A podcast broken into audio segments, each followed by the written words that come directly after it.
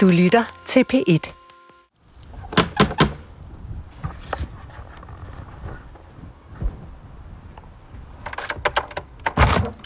Pænt ja. Hej, August. Ja, du er. August øh, fra Danmarks Radio. Det var rigtigt, ja. Ja, hej, hej, hej. vi havde en aftale i dag, håber jeg. Det er fint, det er fint. Det er glimrende. Ja, glimrende fint. Kan jeg tage skoene af? Øh, hvad, hvad er det for noget? Det er noget støvleværk, hvor jeg smider det her. Det er, det er så fint. Jeg har taget en tur til Brøndshøj for at besøge en mand, som kender LSD-historien bedre end de fleste. Hvor, hvor skal vi sidde? Hvad er mest praktisk? Øh, Derinde. altså, jeg tænker måske faktisk en sofa, hvis det vil ja, være. ja, det er fint. Manden hedder Jens Knud Larsen, og han har arbejdet på Frederiksberg Hospitals psykiatriske afdeling i over 20 år. Hvornår var det nu, at du øh, begyndte på Frederiksberg Hospital? Jeg var ansat på Frederiksberg Hospital som øh, reservelæge og første reservelæge fra 72 til 75. Og så var jeg ansat som overlæge fra 79 til 98.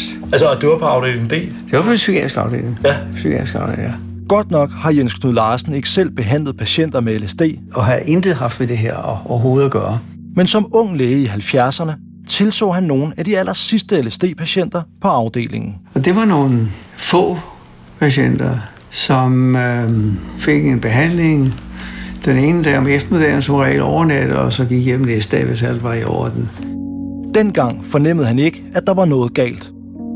At en stor gruppe patienter fik det dårligt efter behandlingerne, opdagede han først i midten af 80'erne, da LSD-erstatningsloven blev vedtaget. Da så øh, loven blev vedtaget, så var der jo en række ansøgere om øh, erstatning, og så blev der sendt forespørgseler til afdelingen.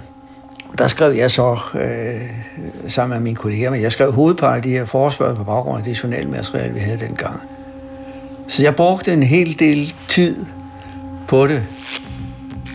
Mens Jens Knud Larsen sidder med LSD-journalerne og finder det nødvendige materiale til erstatningssagerne frem, får han en idé. Jeg tænkte, når jeg engang bliver pensioneret, så tænkte jeg, så kunne det være interessant at, at se lidt nærmere på det. Når han en dag får tid, vil han gennemgå alle erstatningssagerne en for en, For patienternes skyld, ikke, så vil jeg gerne have belyst, øh, øh, hvordan det gik dengang. og nu, hvor Jens Knud Larsen for længst er blevet pensioneret, har han fuldt sin idé til dørs.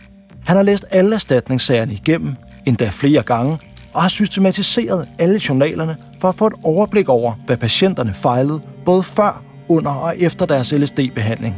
Det har han også skrevet flere videnskabelige artikler om. Så spørgsmålet er, hvad han som lægefaglig person tænker om de ting, patienterne har været udsat for. Måske kan han give mig svar på nogle af de spørgsmål, jeg stadig sidder med. For jeg kan ikke lade være med at tænke på, hvad det var, der drev Anna-Gret Jørgensen og de andre LSD-læger. Hvorfor blev de ved med at behandle med LSD? Ikke bare på Frederiksberg, men mange steder i Danmark. Velkommen til LSD-kælderen. Jeg hedder August Dyrborg, og du lytter til femte episode. Mødet i kælderen.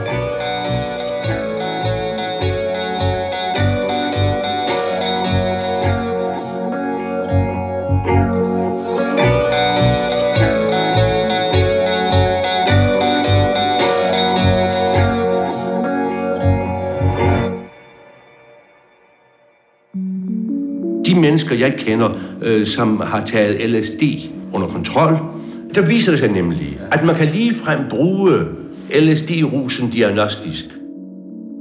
Der er en ting, der har rumsteret i hovedet på mig, mens jeg har researchet den her historie og kommet tæt på den ene tragiske LSD-skæbne efter den anden. Og det er, hvad var det egentlig, der drev den overlæge, der blev ved med at sætte nye patienter i behandling med LSD, efter han havde oplevet LSD-patienter forsøge at tage deres eget liv.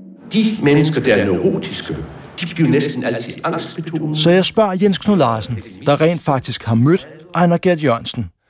Hvad er sådan dit eget indtryk, altså din egen personlige oplevelse af Anna Gert Jørgensen? Hvordan, hvordan vil du sådan beskrive ham? Han var en karismatisk person, som umiddelbart gjorde et meget positivt indtryk. Øh, og venlig, absolut omgængelig, begejstret, entusiastisk.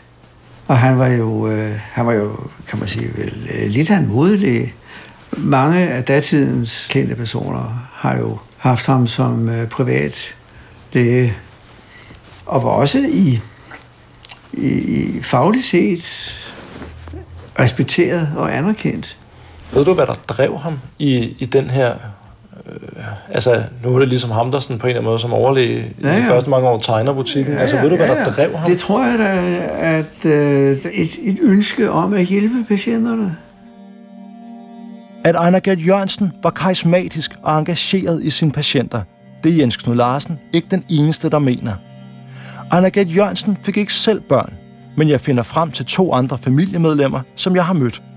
De ønsker ikke at medvirke i den her podcast, men nævner for mig, at de kendte Arne Jørgensen som et interessant, humoristisk og belæst menneske. De beskriver ham som et naturligt midtpunkt i et hvert selskab, og som en person, der ikke ønskede at gøre andre ondt. De fremhæver også, at han afprøvede nye præparater på sig selv, også LSD. Og det er rigtigt nok, for jeg har faktisk fundet en artikel i et tidsskrift, hvor Anna Jørgensen beskriver sin egen LSD-rus. Ligesom hos patienterne fortæller Anna Jørgensen, at LSD'en også giver ham en vild og voldsom oplevelse. I LSD-rusen oplevede jeg følgende. Jeg står i en stor, smuk hal i klassisk stil. Foran mig er der en bred marmortrappe, der fører op til en balkon, hvor jeg ser Kristus stå med udbredte arme. Ved siden af Kristus står en lille mand klædt i kjole og hvidt, med brændende og stikkende øjne. Et dæmonisk udseende. Så kommer gennem en fløjdør en procession ind i hallen. Forrest går paven, og efter ham et optog af kardinaler. Derefter repræsentanter iført den danske præstedragt. Blandt dem var min fader. Jeg var meget imponeret af dette syn, men samtidig blev jeg irriteret, fordi de alle havde et mærkværdigt, selvtilfreds smil, da de gik op ad marmortrappen. Da paven når op til Kristus, får han et spark af den lille mand, som stod ved trappen, og paven ryger ud over trappen og ned på marmorgulvet, hvor han ligger med knust hoved. Og således gik det de øvrige deltagere i processen. Da det blev min fars tur til at gå op ad trappen, blev jeg grebet af en selsom lystfølelse, og jeg gjorde intet for at stanse ham. Tværtimod. Jeg glædede mig lige frem over den skæbne, der ventede ham, og da han fik sit spark og faldt ned på marmorgulvet med fuldstændig knust hoved, var det mig en stor tilfredsstillelse. Anna Jørgensen var altså villig til at tage sin egen medicin, og for hans familie viser det netop, at LSD ikke var noget, han ukritisk hældte sine patienter. Han ville dem det bedste.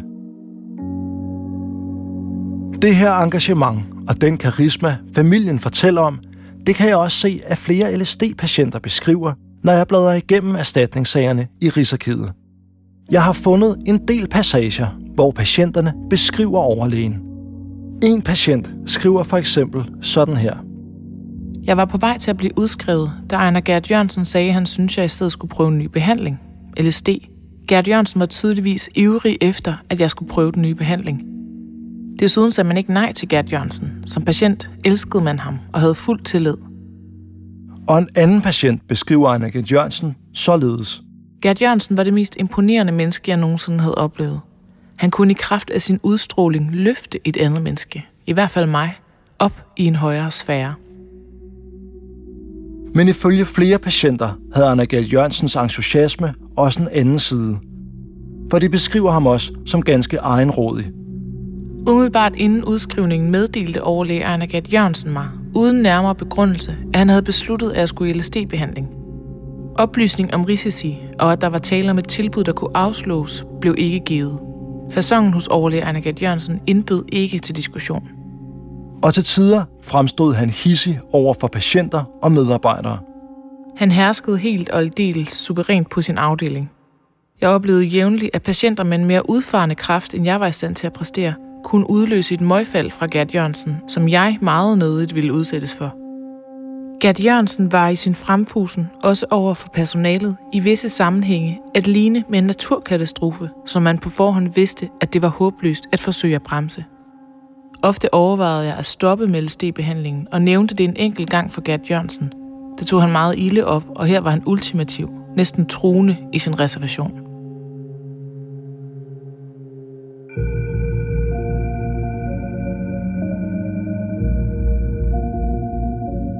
Da Jens Knud Larsen går på pension og systematisk begynder at gennemgå alle erstatningssagerne, danner der sig et billede af den praksis, LSD-lægerne på Frederiksberg praktiserede. Og det rejser, ifølge Jens Knud Larsen, en del kritikpunkter. Jeg mener, det er overraskende, for, forbløffende lidt opmærksom på bivirkninger. De, de var ikke observante på den angst og øh, den øh, forværrede psykotiske tilstand, eller så nogle af dem oplevede med det samme. De var ikke opmærksom på det. Så man havde den samme ukritiske indstilling til det her. Man var forblændet af, hvad der skete hos nogle patienter. Der var jo hos en tredjedel af de, der fik LSD, forbigående en, en, en, en, en opblomstring, en forbedring i tilstanden, specielt depressive. Og de, der tog det, oplevede i nogle dage og nogle uger, man kørte et lidt højere gear og havde en, en, en, en sådan slags velvære, som man ikke havde, inden man tog det her. Og det har man så været, det har man været forblændet af. Man har ikke fulgt det ordentligt op. Anna-Gret Jørgensen og hans medarbejdere fulgte altså ikke godt nok op på, hvordan LSD'en påvirkede patienterne, hverken på kort eller på lang sigt, mener Jens Knud Larsen. Men det var ikke bare det, for nogle af de mest alvorlige hændelser efter LSD-behandlingerne, dem opdagede Anna-Gret Jørgensen faktisk godt. Især i en helt bestemt sag om en ung kvinde –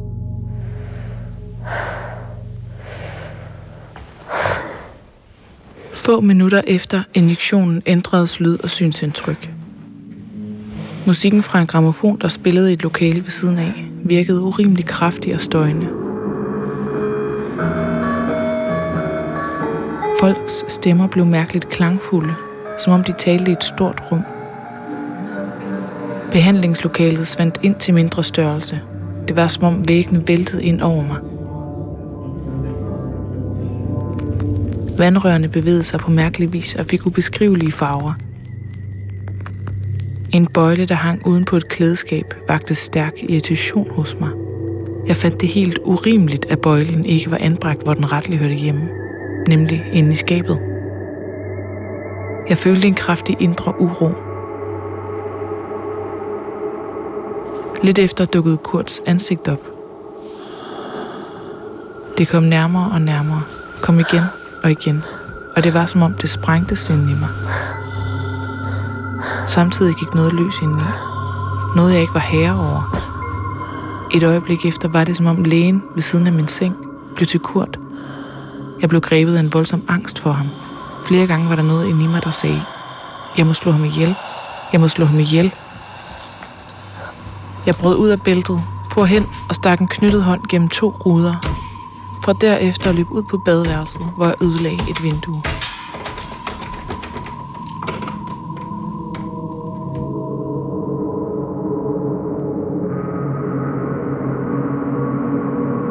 Det er den 27. april 1962. To dage efter den voldsomme episode med de smadrede ruder, bliver den unge kvinde udskrevet. Lige inden hun forlader hospitalet, siger hun til lægen, der har behandlet hende, at hun følte trang til at foretage sig noget, hvorefter lægen svarer, det går nok. Derefter tager kvinden hjem, finder en køkkenkniv og sætter kursen mod det kongelige danske kunstakademi. Herinde arbejder en 54-årig mand, ham vi kalder Kurt. Den unge kvinde har kendt ham et stykke tid, og ifølge kvinden har han i en periode afpresset og troet hende. I mødet med manden trækker hun kniven frem og dræber ham. Da drabsagen kommer i retten, bliver kvinden frikendt. Retten mener nemlig, at kvinden var sindssyg i gerningsøjeblikket, sindssyg, fordi hun havde modtaget LSD-behandlinger. Efter retssagen går overlæge Ejner Gert Jørgensen ud og påtager sig det fulde ansvar for drabet. I en artikel i et tidsskrift skriver han nemlig følgende.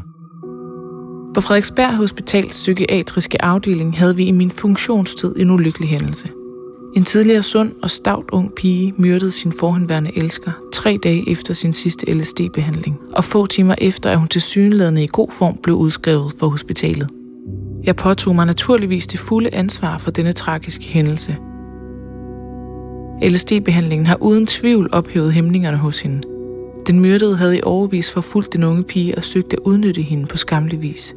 Det var en trøst for afdelingen, at det var en blackmailer og ikke et værdifuldt menneske, som blev myrdet. Ingen blev nogensinde sanktioneret for drabet på den 54-årige mand, og LSD-behandlingerne fortsatte efterfølgende i mere end 10 år. For dengang havde den enkelte læge betydelig frihed til at vælge, hvilken behandling en patient skulle have.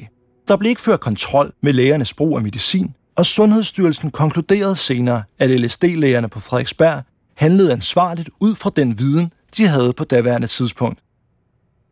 Men selvom Anna Gert Jørgensen eller sundhedsmyndighederne ikke nødvendigvis brød nogle regler dengang, så er Jens Knud Larsen stadig særdeles kritisk. For så alvorlige bivirkninger burde slet ikke forekomme ved en psykiatrisk behandling. Og det er klart, altså drab, øh, selvmord og selvmordsforsøg, det, det kan jo ikke finde sted. Ikke? Det, bør ikke, det finder jo ikke sted med nogen behandling. Eller at, at, at det ikke bør få alle alarmklokker til at ringe. Derfor mener han, at Anna Jørgensen og de andre læger ikke reelt har opfattet de alvorlige hændelser som regulære bivirkninger af LSD'en. Man havde til synligheden ikke regnet den der list of side effects, et drab, to selvmord og fire selvmord. Det har man ikke regnet med som bivirkninger, fordi altså man var jo ikke fokuseret på eventuelle bivirkninger i samme grad, som man er i dag. Altså, moderne øh, psykofarmaka er jo, har jo ikke større udsigter til at kunne blive anvendt i, i stor udstrækning, hvis der er for mange bivirkninger. Og det må man jo sige, at øh, nogle af de følgevirkninger, der har været efter LSD-behandling, det er jo i allerhøjeste grad meget omsaggribende og meget omfattende øh, bivirkninger. Et af de steder, hvor man tydeligt kan se, at lægerne ikke fokuserede på de negative konsekvenser, var i de artikler, hvor de gjorde status over LSD-behandlingerne. For når lægerne registrerede resultatet af behandlingen, var der kun to mulige felter at krydse af. Frederiksberglægerne opererede med forbedret og uforandret. Det var altså kun muligt at registrere, om patienten fik det bedre eller ikke havde nogen effekt af behandlingen. Det var slet ikke muligt at registrere, om patienten fik det værre. Så da Jens Knud Larsen gennemgår alle sagerne igen og kigger på, hvordan patienterne efterfølgende har haft det, vælger han at tilføje en tredje kategori, nemlig at tilstanden blev forværret. Og der er en tredjedel, der med det samme fik det forfærdeligt meget værre. Og, og, og det har man ikke haft øje for. Man har i og for sig fokuseret på det positive, og så har været blind for nogle af de andre, øh, specielt de, der fik det værre. Hvis de her flashback-ting, som er det, der ligesom går igen, som er, ja. er sådan en ja. gennemgående ja. Ja. Øh, bivirkning og langvarig ja. bivirkning, ja. hvis det først er indtrådt altså i år efter, at ja, folk har fået det, ja, ja. taler det lidt for Frederiksberg-lægerne, den måde, de gjorde det på? At, at, hvordan skulle de være opmærksom på, hvordan folk havde det tre år efter, de havde behandlet dem? Nej, øh, jeg, jeg synes det ikke, øh, fordi man havde mulighed for at øh, følge med i udenlandske øh, erfaringer. Der lå kritiske skriverier øh, om LSD på det tidspunkt, hvor de gik i gang, og der kom også øh, ledere i, i førende tidsskrifter, øh, som de muligvis ikke har læst. Det, øh, man kan jo ikke videre læse alt, men altså, man bør jo forsøge også at være orienteret om øh, negative aspekter af en eller anden behandling. Og øh, man ville også have haft mulighed for at øh, få øh, de her ting kortlagt i de danske patienter, for eksempel flashbacks, som hos nogen kom for det øjeblik, de fik behandling og fulgte dem i kortere eller længere tid eller resten af livet. I din optik, altså, var det for sent, man stoppede det? Det stoppede sent. Det er der været andre eksempler på, at Danmark var mindre internationalt orienteret dengang end øh, i dag. Og, og, og så er det jo som oftest, der er en eller anden behandling, der, der kører et eller andet sted, så er der altid en, en, en menighed, i, øh, som internationalt set øh, bliver hængende for længe. Øh, Frederiksberg kom relativt sent med, men øh, på en meget intensiv måde. Jens Knud Larsen kritiserer altså sine tidligere kollegaer med Arne Gert Jørgensen i spidsen for at være for ukritiske, for at fortsætte med en skadelig behandling, uden at reagere på, at der tidligt var alvorlige bivirkninger blandt deres patienter, og at der ret tidligt blev rejst kritik internationalt af LSD som terapeutisk redskab. Men spørgsmålet er stadig, hvad der skete med de mange LSD-patienter, der aldrig kom frem og søgte om erstatning. For det drejer sig faktisk om mere end 200 personer. Var det fordi de, i modsætning til dem vi kender fra Rigsarkivet, rent faktisk fik det bedre af LSD-behandlingerne? Det tror Jens Knud Larsen ikke. Jeg kan jo ikke øh, svare øh, med sikkerhed på, hvad konsekvensen vil være for dem, der ikke er søgt erstatning, men øh, jeg, jeg forestiller mig stort set, at, at det er nogenlunde det samme, der kendetegner hele gruppen af LSD-behandlede patienter.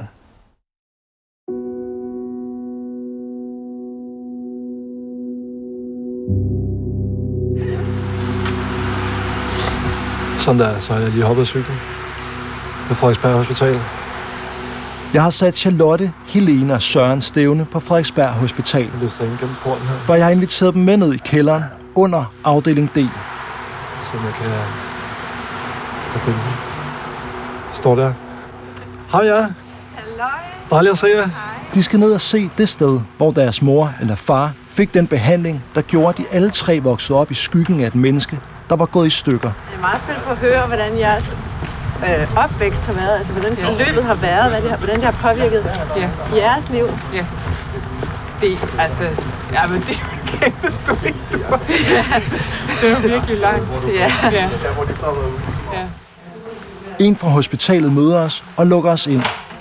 Fører os ned ad trappen og ind i LSD-kælderen. Tak for det. Det var så lidt. Jeg tænker, at I bare kan smække, når I er færdige. Ja, det er så fint. Så, øh, så I bare... Hmm? Strålende. Nu står vi i det selv samme rum, hvor Charlottes far Gunnar, Helenes mor Birgit og Sørens mor Vibeke gennemlevede de skæbnesvangre LSD-trips. Vi har nogle små rum, var hvis det er et vindue her. Skal man forestille på det? Ja, man skal forestille, at der har været væg, så der nemlig har været altså et lille rum her ja. vindue. Her vindue, ja. I dag er det et stort rum, der minder om en gammeldags lavloftet gymnastiksal. Det har jo virkelig været sådan nogle små celler. Ja. ja.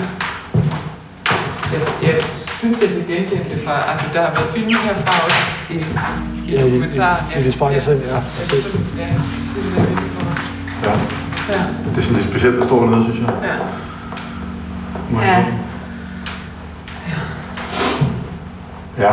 Hvad må de vil sige til Altså at se det igen, altså at, at være her sammen med os. Hvis min mor havde levet i dag, så ville hun ikke have været gået her. Nej. Jeg er 100 procent sikker. Ja.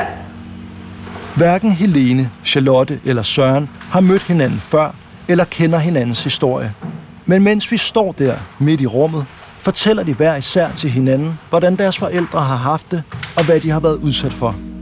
Hun var jo død afhængig af Mogadon. Øh, og senere øh, altså, valium og alt muligt andet sulfarmaka, ikke? Mm. Og alkoholikere. Mm. Og storrygende, øh, 40 prins om dagen og sådan noget, ikke? Så, ja.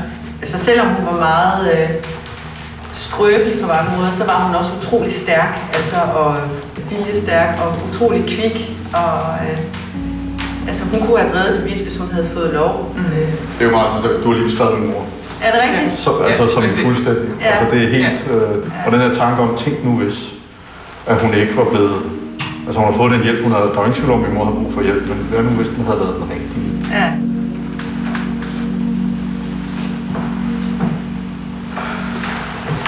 Vi er jo efterkommere.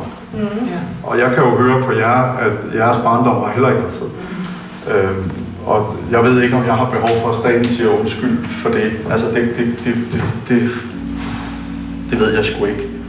Øhm, hvordan forholder vi os til noget, der som i dag er fuldstændig utilgiveligt, set med nutidens øjne, men dengang, øh, der var det altså sådan, man gjorde. Men grund til, at jeg står her i dag, er jo, fordi jeg har brug for, at der bliver talt om det. Altså, det, det, det er måske i virkeligheden det, jeg synes, der er aller, aller vigtigst. Ikke? Og, og, og jeg håber med, med, med, med den her udsendelse, at hvis man sidder derude og har ondt i livet af alle mulige årsager, det at få en forklaring på, og, og ligesom en krog at hænge det op på, det løser ikke nødvendigvis dine problemer, men det kan hjælpe dig med at komme videre i processen og forstå, at det er sgu ikke dig, der er noget galt med. Men det er jo heller ikke til at sige, fordi der er så mange, som vi aldrig får, får fat i, fordi de simpelthen er væk. Altså enten er døde selvmord, eller Øh, eller også kan man ikke finde efterkommerne, så det er heller ikke til at sige, altså sådan rent statistisk, hvordan... Har der været nogen, der har sagt nej tak? Nej, det, altså, det, det vilde, okay, det vilde er faktisk, jeg har, jeg har kun fundet jer tre. Ja. Og så Men nu, om du ikke bliver kontaktet, når det her ryger i luften? Det kunne være super spændende, hvis der var nogen, der, der stod frem og sagde, at min far fortalte alt, at han øh, fik de her behandlinger for et bær, og han sagde, at det reddede hans liv. Det kunne være super interessant. Jeg har prøvet at finde frem til så mange efterkommere som muligt, og det har ført mig frem til Charlotte, Helene og Søren. Jeg tager lige billeder af gangen her badeværelse som en øh, service. Det. Jeg har gjort alt, hvad jeg kunne for at finde frem til flere, der ved noget. Men gang på gang stod jeg hovedet mod en mur. Enten er hospitalet nedlagt og journalerne destrueret, eller også er journalerne gemt bag en lukket dør.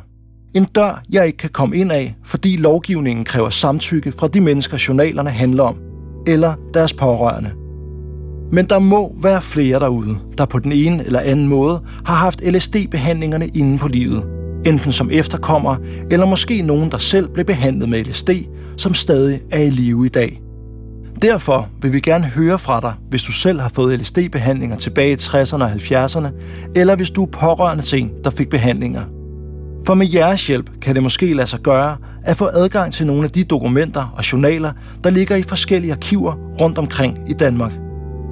Skriv en mail til os på lsdtip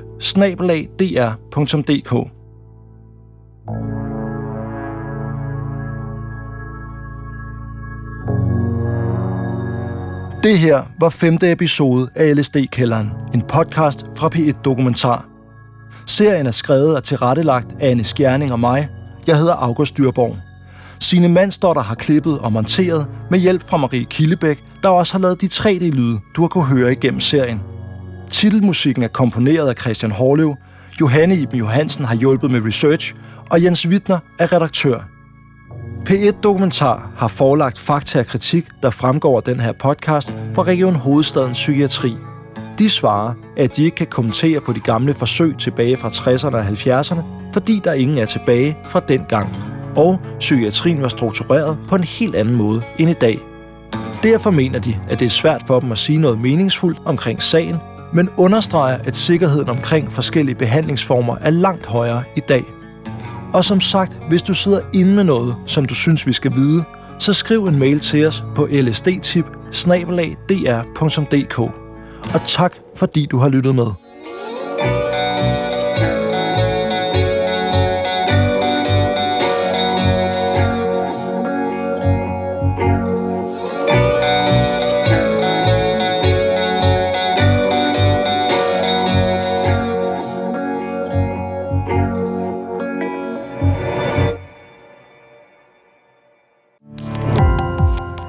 Gå på opdagelse i alle DR's podcast og radioprogrammer. I appen DR Lyd.